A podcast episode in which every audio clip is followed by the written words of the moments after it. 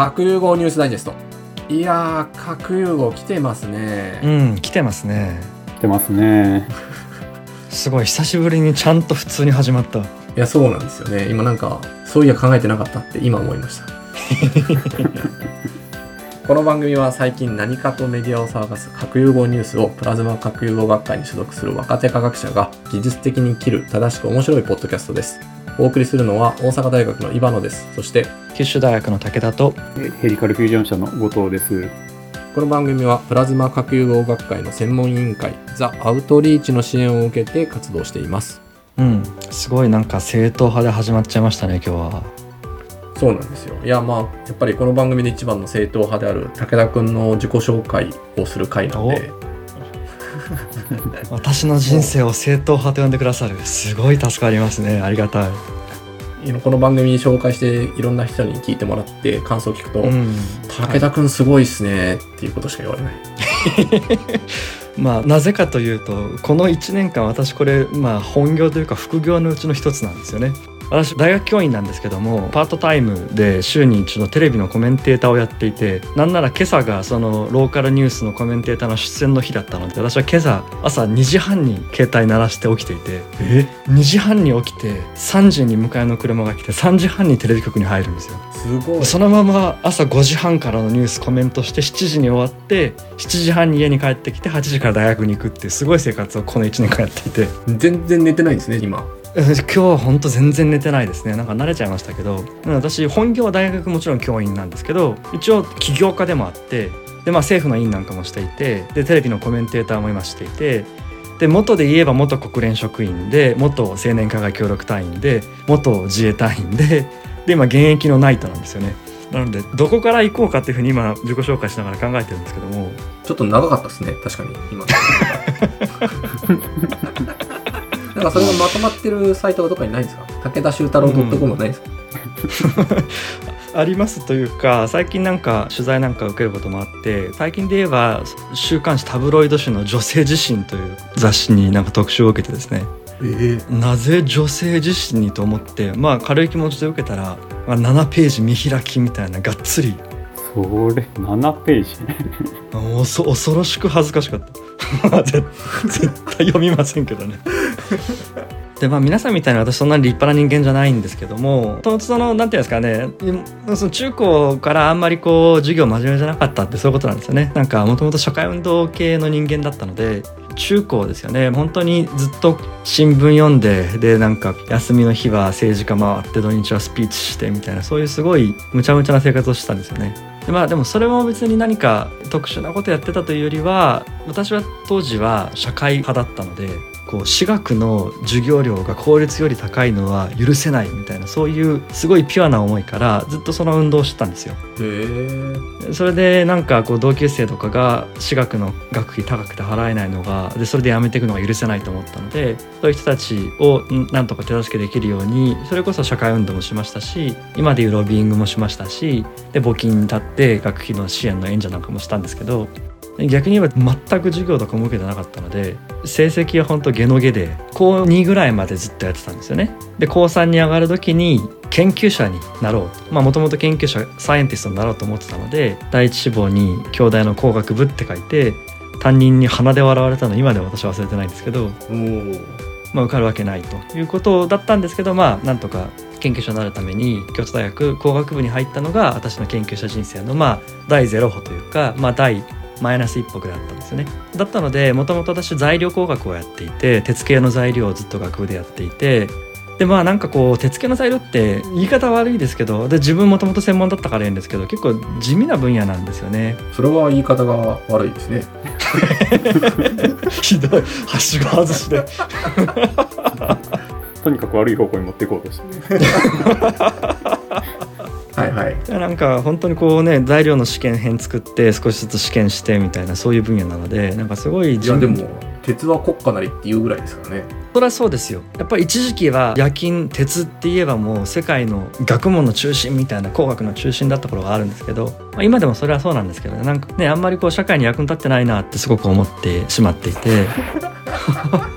自分を見てですよ。この税金すごい投じられて教育受けてるのに全然自分社会に役に立ってないなってことをずっと学部の頃思ってた時に3.11が起きたんですよね。その時私学部3年生だったのでじゃあどうしたら今役に立ってない状態から社会に役に立てるんだろうかと思った結果3月11日なので3月31日の学期の終わりまで3週間あるわけですよね。その3週間の間に休学届を出して自衛隊の募集の事務所に行ってもう願書取り寄せて願書も出してそこから2年間休学して自衛隊にいたんです。でそれが本当に私にとってはすごく大きな体験で、まあ、当時そこそこなぜか英語ができたので完全にこう米兵対応に回されて、まあ、北海道から富士の演習場から東北から被災地から全部全国回ったんですけれど、その中でいろいろ見てる時にやっぱりこう科学者が特にこうエネルギーとかをやってる人間がそういう技術が社会にどういう影響を与えるかっていうことを知らないままに取り組むっていうのは、まあ、罪作りというかそれはもちろんサイエンティストなので純粋でいいんですけども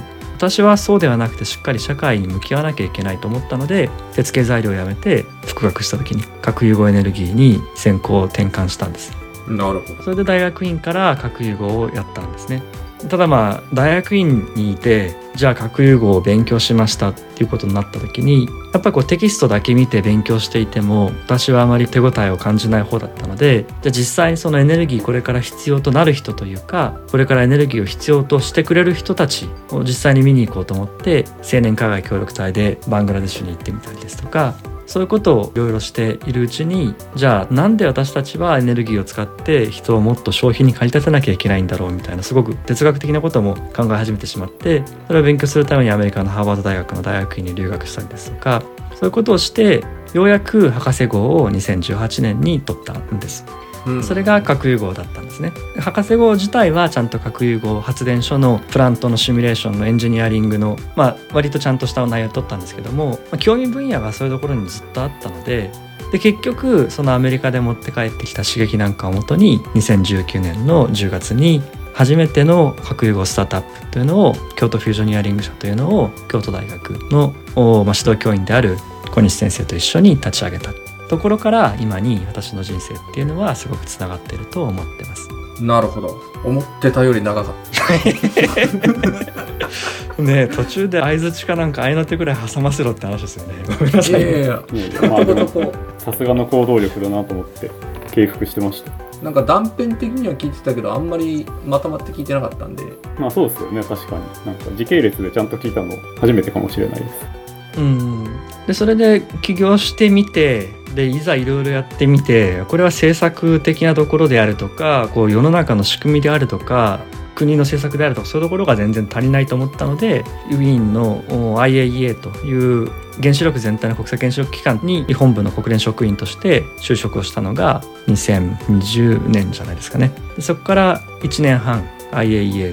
で国連の核融合政策の担当官補ですねをさせていただいて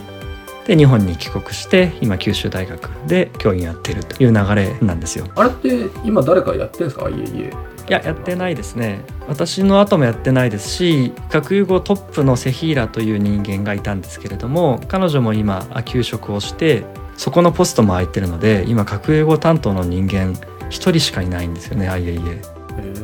そうですね。セヒーラさんが外れたのは私もつい最近知ってすごいびっくりしましたうん、セヒーラさんは私の直属の上司というか核融合全体のトップの人だったんですけども、彼女は前からずっと IAEA はつまらん嫌いだって言ってたので いつかいつか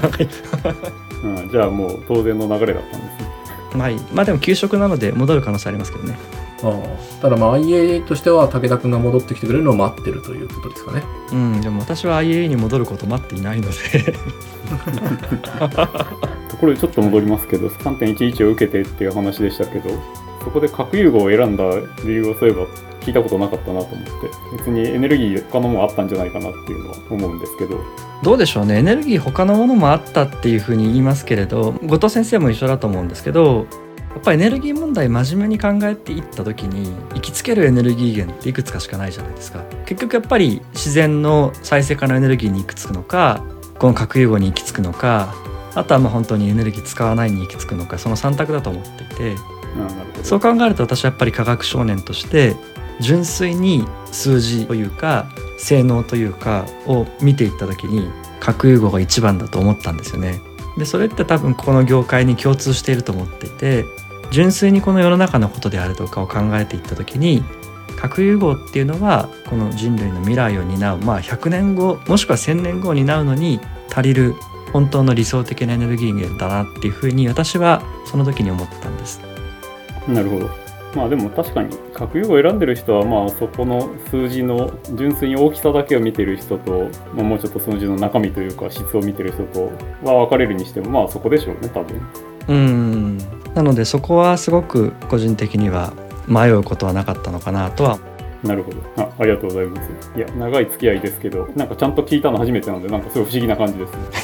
ね。やっぱ中学高校ぐらいの感じから聞けてねよかったですよね、はいなんかいつもはね淡々とニュース読んでくれる人っていう。淡々とニュースを読んでくれる人。それでいいいやそんな印象ではない。またなんかあのおいおいちょっと後半がサクッとしてたので起業した後とか今やられてる内閣の委員の話とかの裏話も聞いていけたらなと思いますんで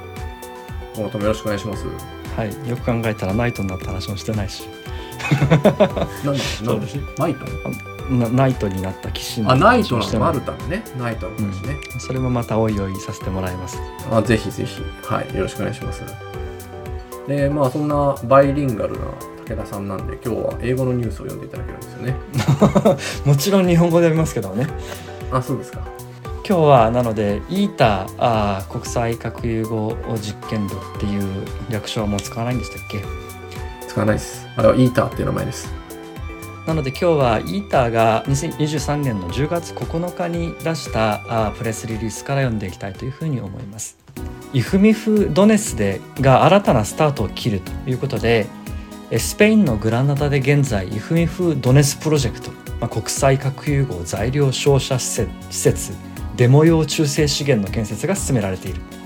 この施設は核融合を大規模な電力生産に利用するための重要なあ障害である次世代核融合炉に存在するであろう中性子照射に対して十分な耐性を持つ材料をを解明する開発をすることを目的としている。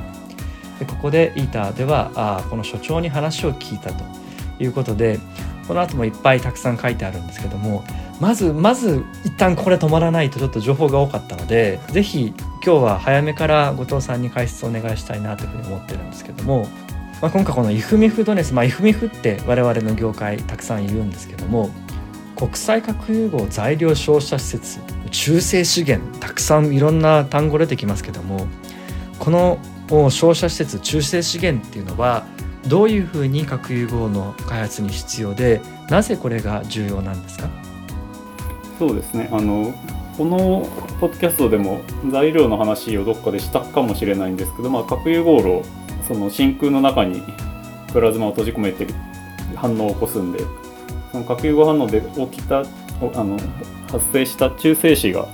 まあ、要はそのまま材料に飛び込んでくるんですね。うんでまあ、この中性子が材料に当たるとどうしてもエネルギーを持ったものが飛んでくるんで材料がダメージを受けるんですけどこのダメージを受けて何が起きるかっていうのが実はよく分かっていないというのが正直なところで中性子を材料に当てる実験は原子炉の中性子を使っていろいろやられてるんですけど核融合で出てくる中性子はすごくエネルギーが高いんですね。うん。エネルギーの高い中性子を材料にたくさん浴びせた時に材料がどうなるかっていうのはいまいちよく分かってないところがあってこれをまあしっかり調べるためには、実際には核融合炉がないとできないっていう。でも材料の解くことがよく分かってないと規格とか基準とかも作りにくいんで鶏か卵か問題みたいなのが発生してしまうんですけど、うんまあ、それを解決する方法としてこの核融合炉とは違う方法で核融合の中性子に近いものを出してでそれで材料に実際当てて実験しようっていうのがこの IFMIF っていう一連のずっとプロジェクトをしてたんですね。これもともと日本で6カ所でなんかそんなようなもの作ってましたよね。あそうですね。IFMIF っていうのはインターナショナルフュージョンマテリアルイラデーションファシリティの略なんで、まあインターナショナルとついてるんで、あくまで国際協力でどこかに作る、まあ ITER と一緒ですね。ITER もいろんなところが誘致に名乗り上げて、まあ最終的にフランスに作ったんですけど、まあ、これもあの国際協力でまあ大きな装置なんで、どっかに作りましょうということで、で日本でやってたのは実はこの IFMIF ってちゃんと説明してなかったんですけど、これはあの簡単に言うと要は加速器で重水素とかまあ重要子を加速してリチウムのターゲットに当てることで核融合に似た中性子を出すことができるんですけどこの加速器にしてもそのリチウムのターゲットにしてもこれ自体がすごく難しくてですね。ま難しいっていうか誰もやったことがなかったもののででこれらのまず本当にそのものを作れるのかっていう試験から始まったんですね。でそれをまさにその六ヶ所村とか、まあ、リチウムのターゲットは茨城県の大洗の方でやってたんですけどそういうものを日本でやってましたそれはビームが短かったりエネルギーが低かったりするんですけどそれを増強して F にふうにするのかなと思ってたらどうもそうじゃなかったみたいでしてあれはあくまで試験設備ででもう一回ちゃんとしたフルスペックのものを、まあ、どっかに作ろうという話になってたんですけど、まあ、結局なかなかこちらはイーターと違ってさらに難産になってしまって。で現状このドネスというのはあのヨーロッパが中心になって、えー、作ろうという仕組み、まあ、要はもう国際協力を待ってられなくなったというところが正確なところかなと思いますけど。で、まあ、ヨーロッパだけで作るんで、うん、実は当初考えてた FMIF の半分のスペックなんですね。うん、じゃあこれ日本は参加してないんですね。そうですね。日本は、えーと、日本でなんかまたキーワード増えちゃうんですけど AFNS っていう FNS っていうのはあの核融合中性資源の英語の略なんですけどもともとそれのちっちゃいものは日本持ってたんですけど、まあ、それのアドバンストという大きい中性資源を作ろうとしていて、まあ、あの形としては実はこのドネスとほとんど一緒なんですけど日本は日本で独自の計画を今持っているという状況ですね。核融合炉の環境再現をするような装置ということですよね。そうですね、まあ、核融合炉でその発生する中性子の環境を作ってで、まあ、材料の試験をするための装置これただかなり大掛かりな装置なんですけど場所によってその中性子を浴びせられる量が変わってくるんですけど、うん、あの十分なデータが取れる体積がすごく小さくてですね、うん、実はあのペットボトル1本分ぐらいのところにしか十分な中性子は当たらないんです、まあ、それでもこれをやっぱりやることがすごく重要だというふうに少なくとも日本とヨーロッパは考えていて、まあ、こういった設備をあのきちんと作ってデータを取るんだということになってますね。そうですよね、まあ、実際の環境をこう模擬できるようなこういった装置がないとその中性子照射下でのこの材料の材料が脆くなるであるとかそういったものが再現できない。だから建設できないという論調がある一方でなくても実際のものを作ればそれで実際の環境ができるんだからそれで代替ができるというふうに言ってる一派も存在。そうですね。まさにあのおっしゃる通りで、まあ、実際これもっとスムーズに建設が始まってたらもうすでにデータが取れてたんでしょうけどこれできたからといってすぐにデータが取れるわけじゃなくて時間をかけてその材料にずっと中性子を当て続けないといけないので、うん、今建設が始まったのはあの素晴らしいニュースではあるんですけどデータがちゃんとしたのが取れるのはまだまだ先なんですよね。でもうそこまで待っていられないというのが特にまあ民間のスタートアップとかで核融合加速しようと思ってる人たちには多分そういう人が多くてまあ、その人たちはまさにおっしゃった通りで核融合炉を作ってしまえばそこで試験をできるんじゃないかという考えでやってる人たちもいますね。うん足元の日本でも実際にこの原型炉を先に建設をした上でその中性子を使うという考え方もこの核融合中性資源が必要だという考え方も一方であってなかなか足元混迷していますよね。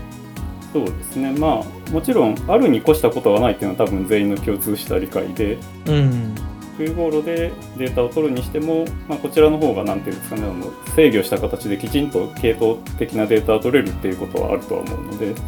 うん、ただこれがないと核融合炉が作れないかっていうところは多分その意見が分かれるところで。あとはやっぱりその時間とお金もやっぱりかかる話なので、まあ、そこはどうしても議論になっているところだと思いますね。うんなるほど。じゃあたとえできた後であっても核融合中性資源というのが追加である分にはいろいろと用途はあると。そういうことなんですね。